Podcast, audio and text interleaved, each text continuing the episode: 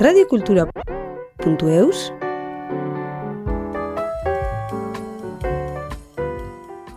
Vincent est un jeune niçois installé à Asparin depuis peu. Arrivé au Pays Basque et se retrouvant au RSA, il a eu l'opportunité d'intégrer la ferme chantier d'insertion Oualdia Asparin et ainsi acquérir des connaissances supplémentaires dans le travail de la terre qui l'aideront dans son projet professionnel. Nous avons rencontré Vincent qui nous raconte son parcours en nous expliquant ce qu'il a trouvé à la ferme.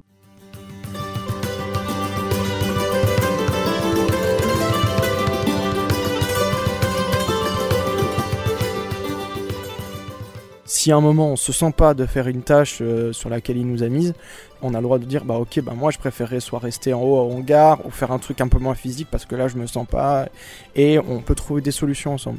Et ça c'est vraiment chouette. C'était ce que je recherchais aussi dans mon travail, le côté, l'aspect humain et la considération de l'individu.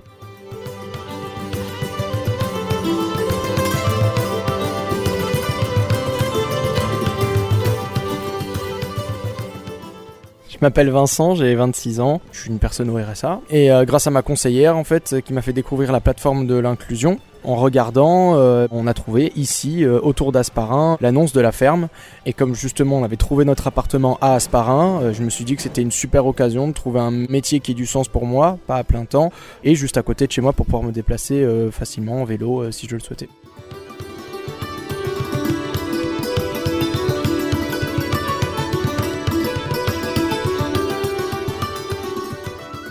Ma compagne euh, se sentait pas euh, vraiment chez elle euh, dans ma région autour de Nice.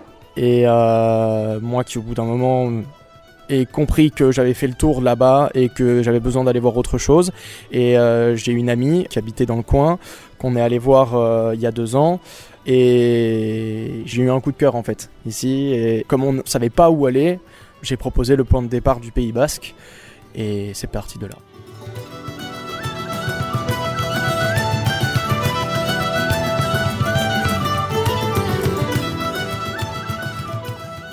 Avant d'arriver ici, ça faisait deux ans que j'étais dans le milieu de la permaculture. Donc j'ai travaillé pendant un an euh, dans une association de permaculture sur Nice et euh, je menais des animations et des ateliers autour euh, voilà de l'initiation au jardinage en permaculture essentiellement pour les enfants dans des écoles de la mairie de Nice. Et j'ai habité en yourte pendant quelques mois, une yourte auto-fabriquée avec ma compagne.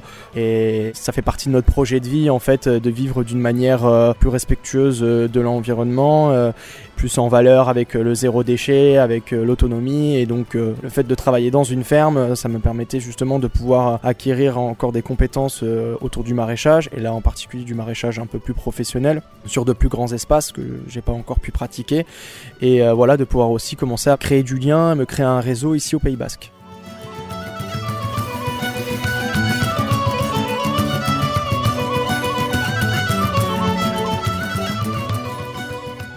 Avant de quitter l'animation, j'ai aussi quitté autre chose.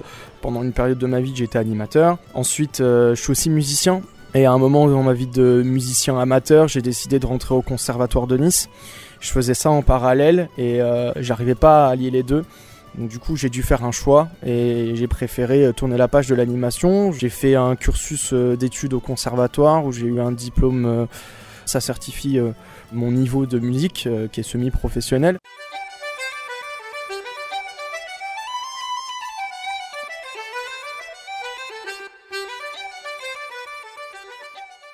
Je joue principalement de la basse et de la contrebasse là, je dois reconstruire tout un réseau musical et euh, j'ai envie d'aller explorer les lieux où il y a de la musique. J'ai pas encore spécialement eu le temps, mais en tout cas, euh, c'est en projet. J'aimerais bien pouvoir trouver un groupe ici où je puisse euh, pouvoir faire des concerts de temps en temps. Parce que ben, ça manque la pratique au quotidien quand même, le fait de jouer en dynamique de groupe, c'est assez important pour la pratique musicale. J'ai quand même gardé des groupes que j'avais avant, parce qu'il y en a un qui fonctionne très très bien, un groupe de musique irlandaise où je fais de la contrebasse et euh, on a sorti un album et c'est vrai que on a été vachement freiné et ralenti euh, avec le Covid.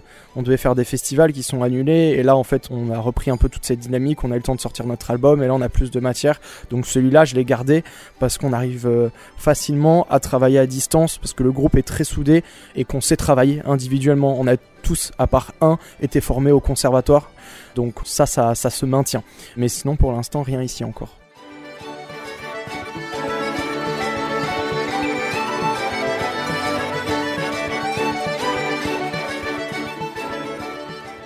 Entre ça, il y a eu le Covid. Ça, ça a beaucoup bousculé mon avenir professionnel parce que je souhaitais devenir intermittent du spectacle. Et euh, au moment où j'ai commencé à monter mon intermittence du spectacle, il y a eu le premier confinement qui est arrivé. Et de ma vie euh, effrénée de musicien qui répétait dans tous les sens et qui jouait, ben, j'ai rien eu et euh, ça m'a fait prendre conscience aussi de la fragilité euh, de ce statut, même si c'est une chance parce que on est les seuls dans le monde à pouvoir le proposer. Mais j'aspirais à plus de hum, stabilité et la vie, la nuit, est assez compliqué et assez difficile physiologiquement. Donc du coup, d'introspection, en questionnement pendant euh, tous ces deux mois de confinement, j'en suis arrivé au fait que j'avais envie de me rapprocher de la nature et c'est de là où je suis arrivé au domaine de la permaculture, où j'ai repris contact avec une association que je connaissais à Nice et où j'ai commencé à travailler avec eux en fait après le confinement.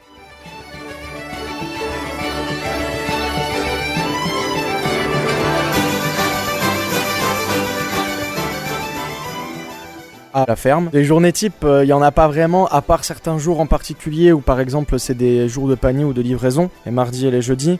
Donc les mardis par exemple on fait euh, tous les paniers pour euh, les adhérents ici autour d'Asparin, donc ils viennent récupérer là ou qu'on dépose au vrac.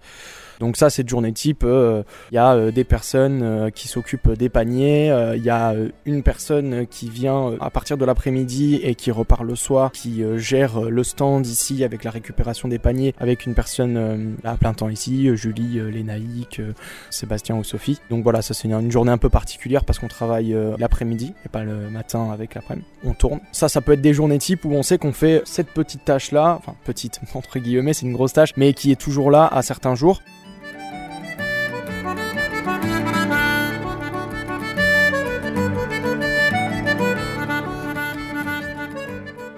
Les journées moins type, on va dire que ça va être euh, les lundis, mercredis et vendredis, où du coup on fait que des matinées. Et euh, on va pouvoir faire euh, de la récolte, mais aussi du rangement de matériel, ou des semis, ou du désherbage voilà, ou enfin des fois de la vérification, enfin préparer de la terre pour plus tard. Ça peut être euh, vraiment euh, très très varié. Là, en ce moment, en plus, il y a d'autres serres qui sont en train d'être mises en place. Donc aussi, voilà, la préparation euh, pour voilà finaliser le montage de ces serres. C'est un peu tout ça, ces tâches-là. Et du bricolage, par exemple, comme je suis en train de faire. Là, je suis en train de faire des enrouleurs en fait de bobines, de fils, pour éviter que ça traîne de partout. Donc des petites tâches qui peuvent se faire. Voilà. Trier les courges, trier les patates, vérifier, voir leur état, s'occuper des rongeurs, voir s'ils sont là. Enfin trier des graines aussi des fois, on ramassait des tournesols qui ont été plantés, enfin ça peut être tellement plein de tâches différentes.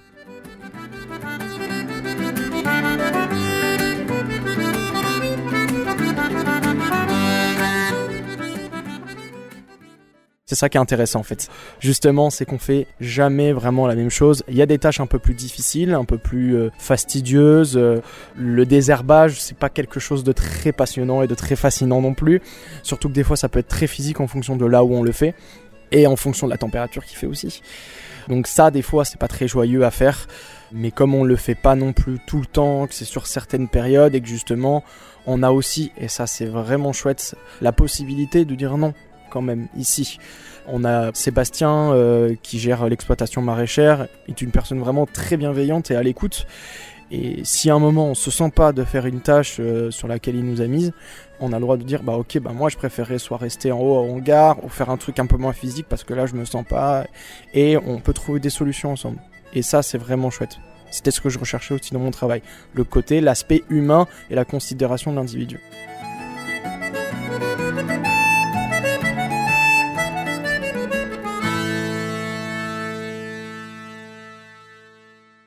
Travailler en équipe, c'est jamais évident.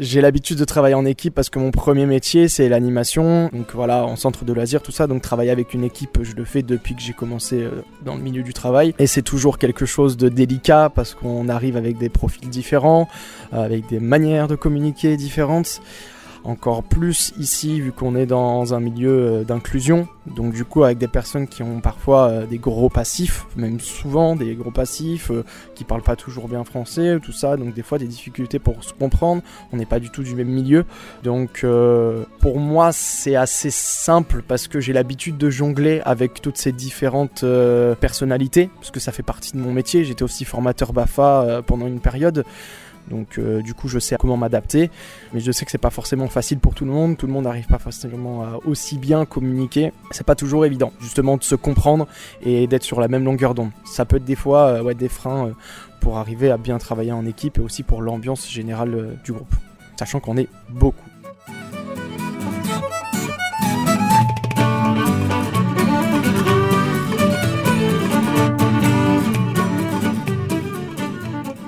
On est en recherche euh, de terrain avec ma compagne. On souhaite aussi, là, on, est en train de rentrer en contact avec euh, soit des communautés ou des écolieux déjà montés dans le coin ou qui euh, souhaitent se monter. Se mettre aussi en lien avec des maraîchers dans le coin, voir un petit peu ce qu'il y a de possible à faire ici.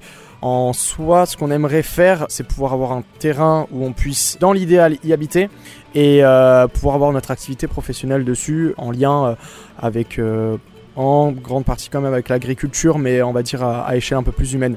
Ma chérie, elle, serait plutôt euh, productrice de semences, et moi j'aimerais bien euh, pouvoir euh, monter un jardin pédagogique, parce que c'est déjà ce que j'ai fait, et c'est ce que j'aimerais pouvoir aussi permettre d'étendre et de donner la possibilité d'avoir ici autour du Pays Basque, ou en tout cas dans le 64, parce qu'on est bien conscient qu'ici dans le Pays Basque, c'est très difficile d'accéder à du foncier. Donc c'est pour ça que ici on essaye plus de voir au niveau des écolieux qui sont déjà en train de se monter ou qui vont se monter, enfin des gens qui ont déjà du foncier. Et euh, sinon on recherche dans le Béarn.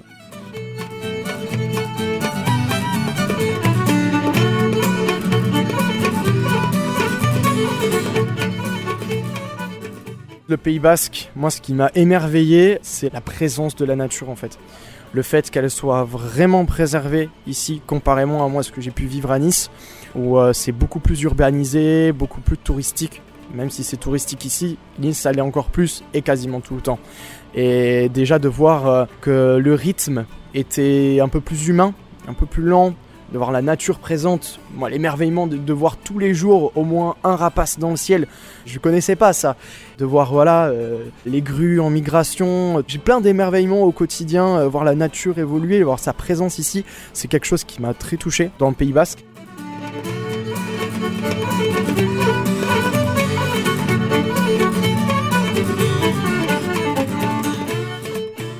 Et au niveau euh, culturel et des Basques, c'est euh, cette force de conviction pour préserver la culture.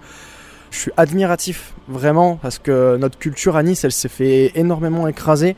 Et ici, euh, vous vous battez énormément pour la préserver.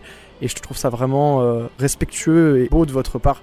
Et je trouve la langue aussi, le fait qu'elle soit hyper présente ici les Oushko. Je me suis ouvert un compte sans Oushko il n'y a pas très très longtemps parce que la relation avec l'argent pour moi, euh, je suis pas d'accord comment fonctionne la société par rapport à ça et le fait de pouvoir relocaliser la monnaie et l'argent, enfin c'était ce que je recherchais et le fait de le trouver ici, bah, euh, ça m'a épanoui dans ce sens-là quoi. Toute la vie locale, il y a tout ce qu'il faut en fait ici autour d'Asparin.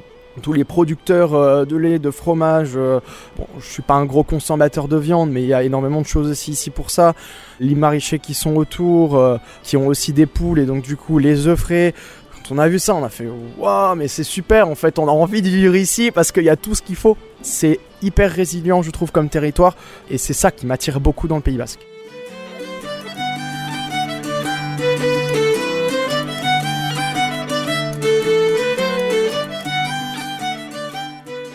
Mon rêve, que je partage aussi avec ma compagne, c'est de pouvoir vivre en autonomie et en lien avec euh, notre territoire au niveau local. Ça, c'est vraiment notre rêve. Je le mets vraiment au sens large, mais c'est pouvoir vivre sur notre lieu, pouvoir euh, avoir euh, un minimum d'activité économique sur notre lieu de vie pour pouvoir subvenir à nos propres besoins et en même temps de permettre à ce lieu-là de pouvoir créer du lien et de participer au développement du territoire. Ce serait vraiment le rêve idéal de pouvoir arriver à ça euh, dans quelques années.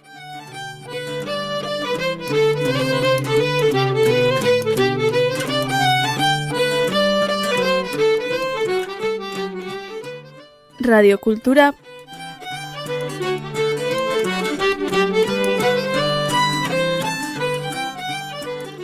Punto eus.